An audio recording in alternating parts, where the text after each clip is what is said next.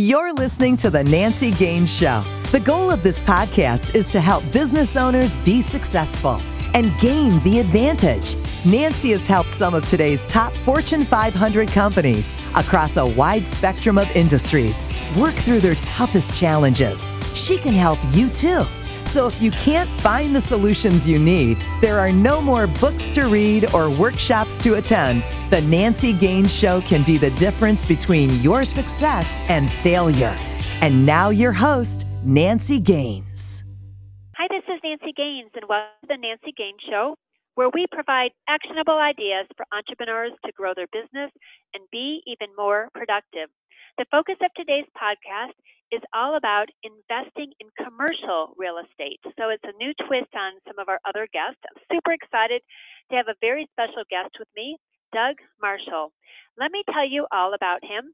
He is a veteran real estate professional of nearly 40 years and has massive experience in financing.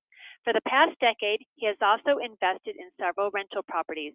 He's the author of the new release, Mastering the Art of Commercial Real Estate Investing how to successfully build wealth and grow passive income from your rental properties. And we'll definitely be diving into that book. By reading this book, you can learn real estate principles acquired from his success and failures of both himself and his clients. So you're going to hear from a lot of different perspectives. His goal is to show you how to bolster your income and begin the process of building wealth today through real estate. Welcome, Doug. Thanks for sharing part of your day. What else do you want to put in that introduction?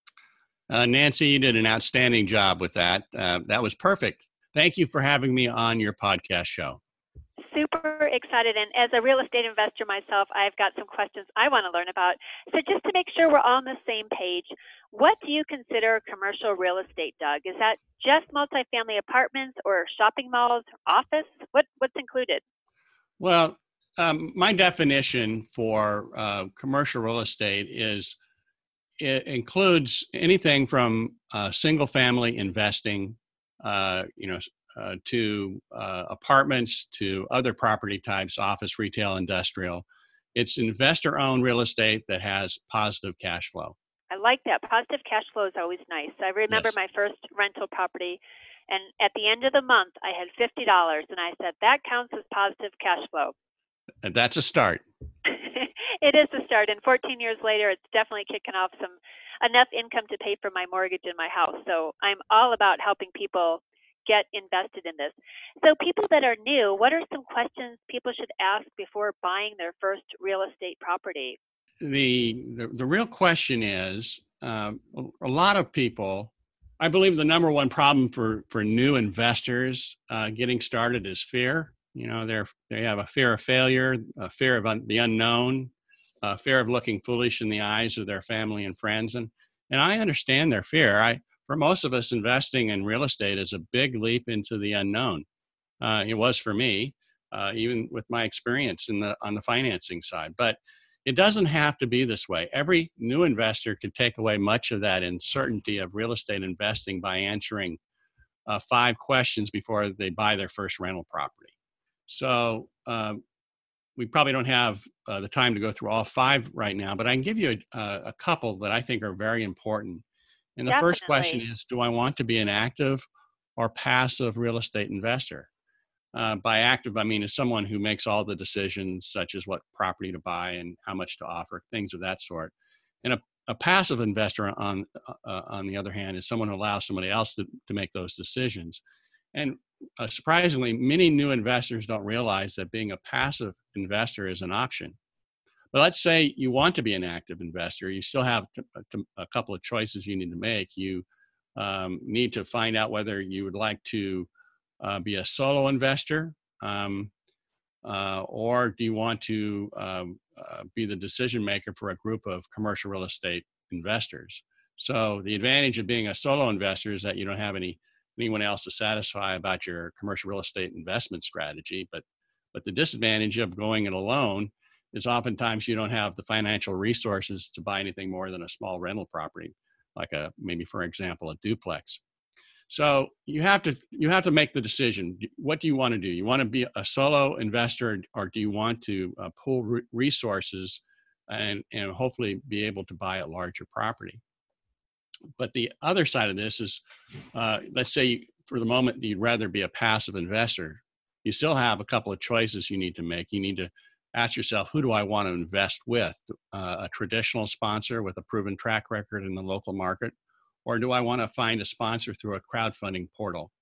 And there is no doubt in my mind that every major real estate market in the country has several reputable commercial real estate sponsors that are looking for people like you to be passive investors in their next real estate uh, venture. So you need, they need you and, and you need them. It's truly kind of a symbiotic relationship. Um, and uh, you might be thinking right now, how do I find a, a, commercial real estate sponsor? And I would suggest you start by reading my book. I, I give uh, definite uh, answers to that question. And in recent years, crowdfunding sources on the internet have come into being uh, to fill the role of the, you know, the savvy uh, commercial real estate sponsor. And before you seriously consider crowdfunding, uh, you need to fully understand the advantages and the risks associated with crowdfunding. Again, I read my book. I, I give a, a, good explanation of what to do and what not to do. So those, uh, those are the first couple of questions that that uh, a, a new investor should be asking themselves. Those are really good questions. I wish I would have thought of those because I just assumed I was going to run everything, and I did. That's I wore all the hats. I even drove over to my property every weekend and cut the grass. And I had two properties that were just a half a block apart. And I'm looking back now thinking, what was I thinking? Why didn't I just pay someone to do it for $20 uh, for both lawns? So those, I wish I would have had that. And I'm assuming that kind of stuff is in your book? Yes, it is. Well, let's let's just jump right into your book then. What is I gave the title, but who should read it and what are they going to learn? Good questions. Um, I I would begin by saying that there are lots of books out there right now on commercial real estate investing. There are hundreds. And I believe this book is different from those books for two reasons. Uh, one is most real estate investing books are written from the perspective of the author, what he or she has learned over the years. And my book, on the other hand, is written from the perspective of my many clients. Uh, over my career, I've had dozens of successful, high net worth uh, commercial real estate investors that I've worked with. And I've learned a lot from them on what to do and what not to do in real estate investing. So the book is really a compilation of the wisdom I've learned from my clients over the 35 years of I've been in business, not just from my own personal experiences. So I think that's one particular advantage this book has over many of the books that are out there today. The second one is is my book is one of the few books on real estate investing from the perspective of someone whose career has been financing commercial real estate. Uh, almost all the other books uh, out in the market today are from the investor's perspective, and there's nothing wrong with that perspective. But I believe to be a successful real estate investor, you need to understand backwards and forwards the impact of financing has on the success or failure of your rental properties. So you'll get topics uh, like how to prepare a professionally looking loan package that will get the lender's attention or how to get lenders competing with one another to get your business or the six things you must do with your property to, to make it lender friendly those are some examples of what i have in the book from the financing perspective and these are topics that even uh, seasoned real estate investors may not know and that's why i think you should buy this book mastering the art of commercial real estate investing yeah, it sounds really helpful. I wish I would have had something like that as well. Let's tap into some of your 30 years of experience, especially around the financing, because that is huge. If you put down just a small amount on your property and leverage the rest of it, it's a big return, which is pretty cool. How can people get the best possible loan for their investment? Well, it isn't rocket science uh, for for most people, but I, I think you know, let's let's start with the obvious you know, really, there are three ways you can go about financing a property. You can go back to a lender you've already done business with. Uh, you can shop the mortgage market on your own, or you can employ the services of a commercial mortgage broker. And those really are your only three choices. And in the book, I go through the advantages and disadvantages of each of these three options. Now, you know, I admit right up front, as a commercial mortgage broker, that I'm biased. I I believe using a, a mortgage broker is by far the best uh, possible choice of the three. But if you decide to shop the market on your own, I lay out a, a step-by-step plan for how you get the best possible loan for your property. But there are there are four reasons, uh, Nancy, that I believe employing the services of a mortgage broker is the best alternative. One, he knows more lending sources than you do. I mean, he's paid to know more lending sources than you. He knows the lenders which are lending uh, uh, and are interested in your property type. He knows which lenders have the most competitive rates and terms. So that's the first reason. The second one is, is he's already established a good working relationship uh, based on trust with his lending sources. Uh, they know each other's idiosyncrasies, and because of their prior relationship, there is a high, higher probability of getting the loan closed than if the borrower goes directly to the same lender.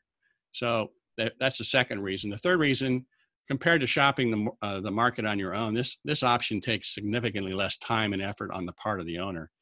And then the fourth reason is, is that, and it's, this is often overlooked, but it's really important, is that the mortgage broker can be your best advocate if things go wrong. Uh, and unfortunately, sometimes things go wrong. Uh, the lender wants to keep the mortgage broker happy because he brings them deals on a regular basis. And because of that, he has more clout than you do. So if, if the loan begins to go sideways, they, they will do whatever they can to get the loan closed, or they face the real possibility of losing his future business.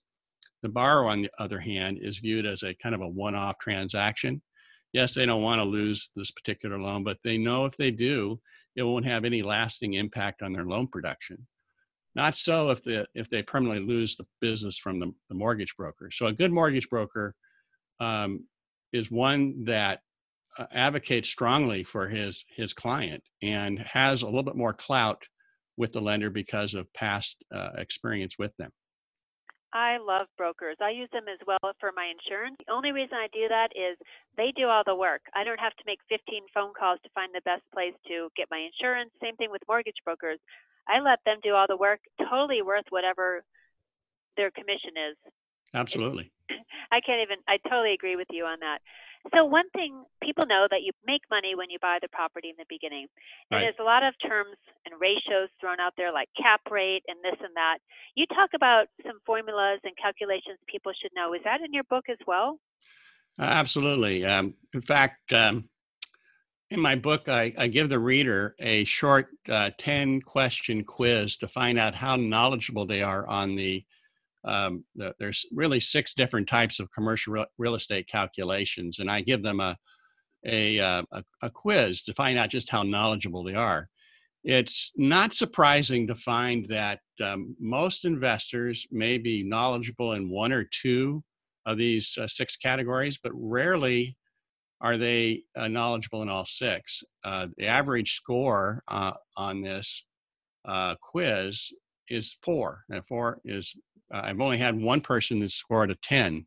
Uh, so it, uh, and the, uh, the point is, is that really to be a, a savvy real estate investor, you need to have an understanding of all six. And those six are how is commercial real estate valued? Uh, how do you determine the loan amount based on the lender's underwriting's parameters? How do you calculate a property's cash on cash return? How does leverage impact a property's cash on cash return? You can either do it positively or negatively. How does uh, the loan amortization impact your investment? And, and what are the minimum financial requirements that lenders require of, bar, of borrowers in order for them to be approved for a loan? So, those are the six uh, types of calculations that, if you're going to be really good in, in commercial real estate, you need to know these uh, backwards and forwards. I agree with that. Th- those are really good things to know, especially. I mean, cash flow is one thing at the end of the day, how much money you have, but your leverage. I was able to get into my first two four families for only 10% down. I'm mm. sure that doesn't exist anymore, right, Doug? Well, uh, not in my world, no, that's for sure. Oh, I was so lucky to get in. These were only $150,000 properties, but to get in with $15,000 like a, a nice bonus from a job, a W two job, was really really nice. Now I think what is it, thirty to thirty five, maybe even forty. Well, the if uh, if you're if you're buying, let's say apartments, you can get up to an eighty percent loan, but generally it's right around seventy five. If it's any other property type, uh, usually the maximum loan would be 70% of, of the purchase price, and sometimes it's less than that. So your your book sounds jam packed with a lot of good things. Do you have like some overall sections? Like it sounds like there's one on the math. Yep. There's one. How about something on mindset, habits, things like that that make people more successful? Well, it begins with um, it begins with principles of investing. So yes, the first couple of chapters are on actual principles before I get into more of the how tos. So uh, there are four sections. There, there's purchasing, obviously, and then there is um, financing, and then there's uh, property management. You need to the skills for property management. And then fourth is obviously selling. So I I break the the the book down into those four categories, but it begins with learning the principles that I've I've learned over the years of how um, how my clients have taught me or have observed uh, the principles of being a successful real estate investor. So, give us an example of you say that your book's about the successes, but also the things that didn't go so well. Can you think of a particular story that you're like, oh, that just didn't go well, but now I know for next time? Oh, absolutely. Yes. Uh, let me let you in on a, a little secret first. Not all uh, of my investments uh, have gone well.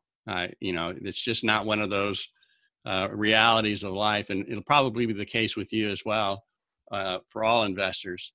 Uh, so um, now that I've you know kind of get, gotten that confession off my chest, maybe uh, you can relate. But in the oh, summer absolutely. of two, yes, you know, isn't life isn't life all about that didn't work so well, and we, you need to pick yourself up and do something different, and it's scary. Yeah, yeah, and and I, um, I will say that I've had some wonderful uh, results on my uh, real estate investing, but not all. And in the summer of 2007, Nancy, which which turned out to be the absolute peak of the last real estate cycle, I, along with a, a, a group of like-minded investors, purchased a 32-unit apartment located in a small town. And at the time, it seemed like it would be a really good investment. It had large unit sizes, and one story buildings. It was located in a nice, quiet little town, and it had the potential uh, down the road, at least we thought, uh, that it would have uh, the potential down the road to convert to condominiums. And I was thinking, hey, what could go wrong? Well, it turned out that a lot of things could go wrong, most of which uh, could not have been even predicted by the, the most knowledgeable of real estate investors. To my uh, great relief, we sold this property a few years ago, and from the vantage point of time, I now realize that I really I learned four, Nancy, I learned four invaluable lessons for, and for the sake of of time, let me give you a couple of them. One is that market timing, uh, you know, is everything. The old adage, "You make your money on an investment when you purchase it, not when you sell it," is so very true. Right, and this right. investment had very little chance to perform well because we simply paid too much for it. We uh, bought this property at the very peak of the real estate cycle and, and if we had purchased it a year or two earlier at a much less inflated price the, the property probably would have performed well. Um, and then the second thing that, that uh, i learned was there's a reason why properties in small markets have higher cap rates. And, and when the economy went bust in 2008 unemployment soared vacancy rates rose and rents flattened and in some cases they declined because of concessions. But as bad as this was in the large metropolitan areas, it was far worse in the small towns, which uh, had higher vacancy rates and it struggled with more significant rent concessions. And when the commercial real estate market finally turned around in the large cities, it was still another year or two before the small town that our property was located in began to see occupancy rates rise and, and modest uh, rent rent growth. So those are a couple of lessons that we learned. Uh, the other two, I'll just quickly say, is that never underestimate the cost of deferred maintenance. We thought we had plenty of money for deferred maintenance, and we, in reality, uh, looking back, we didn't, we weren't even close. And then uh, the fourth thing is, you know, you really need to pay close attention to your on-site manager. You know, the old adage, you get what you inspect, not what you expect, is very Right. true and this property was just far enough away that we didn't uh, go and inspect the, the property or the the the on-site manager often enough. And while we were, if we um, kept um, uh, going down and taking a look at this property, um, the manager did well. But as soon as we didn't, uh, the manager did not do well. And so I learned uh, the hard way that you have to um, make sure that you uh, pay attention to your on-site manager on a regular basis. So those are the four lessons I learned on this one property. It really didn't turn out to be that bad a property. We ended up with a uh, seven percent internal rate of return uh, during this period of time. This is a time when the stock market was uh, was going very very well. So. Uh, seven percent return was kind of a humbling experience, but um, I learned some really valuable lessons. That's great. And I've had those lessons too. In fact, my husband and I are talking about buying a condo in the mountains that we rent out when we're not there, and they've gone up, up you know, like 25% since last year. And as much as we want one, I keep having to tell myself these numbers do not work. These numbers yep. don't work. Like we can't, if we won't be able to rent it, even if it was every every day of the month, we would not be able to cover the expenses. Yep. So we're kind of on the fence. Like, do we do it anyway, or do we just wait till the market drops. Have you had those thoughts before?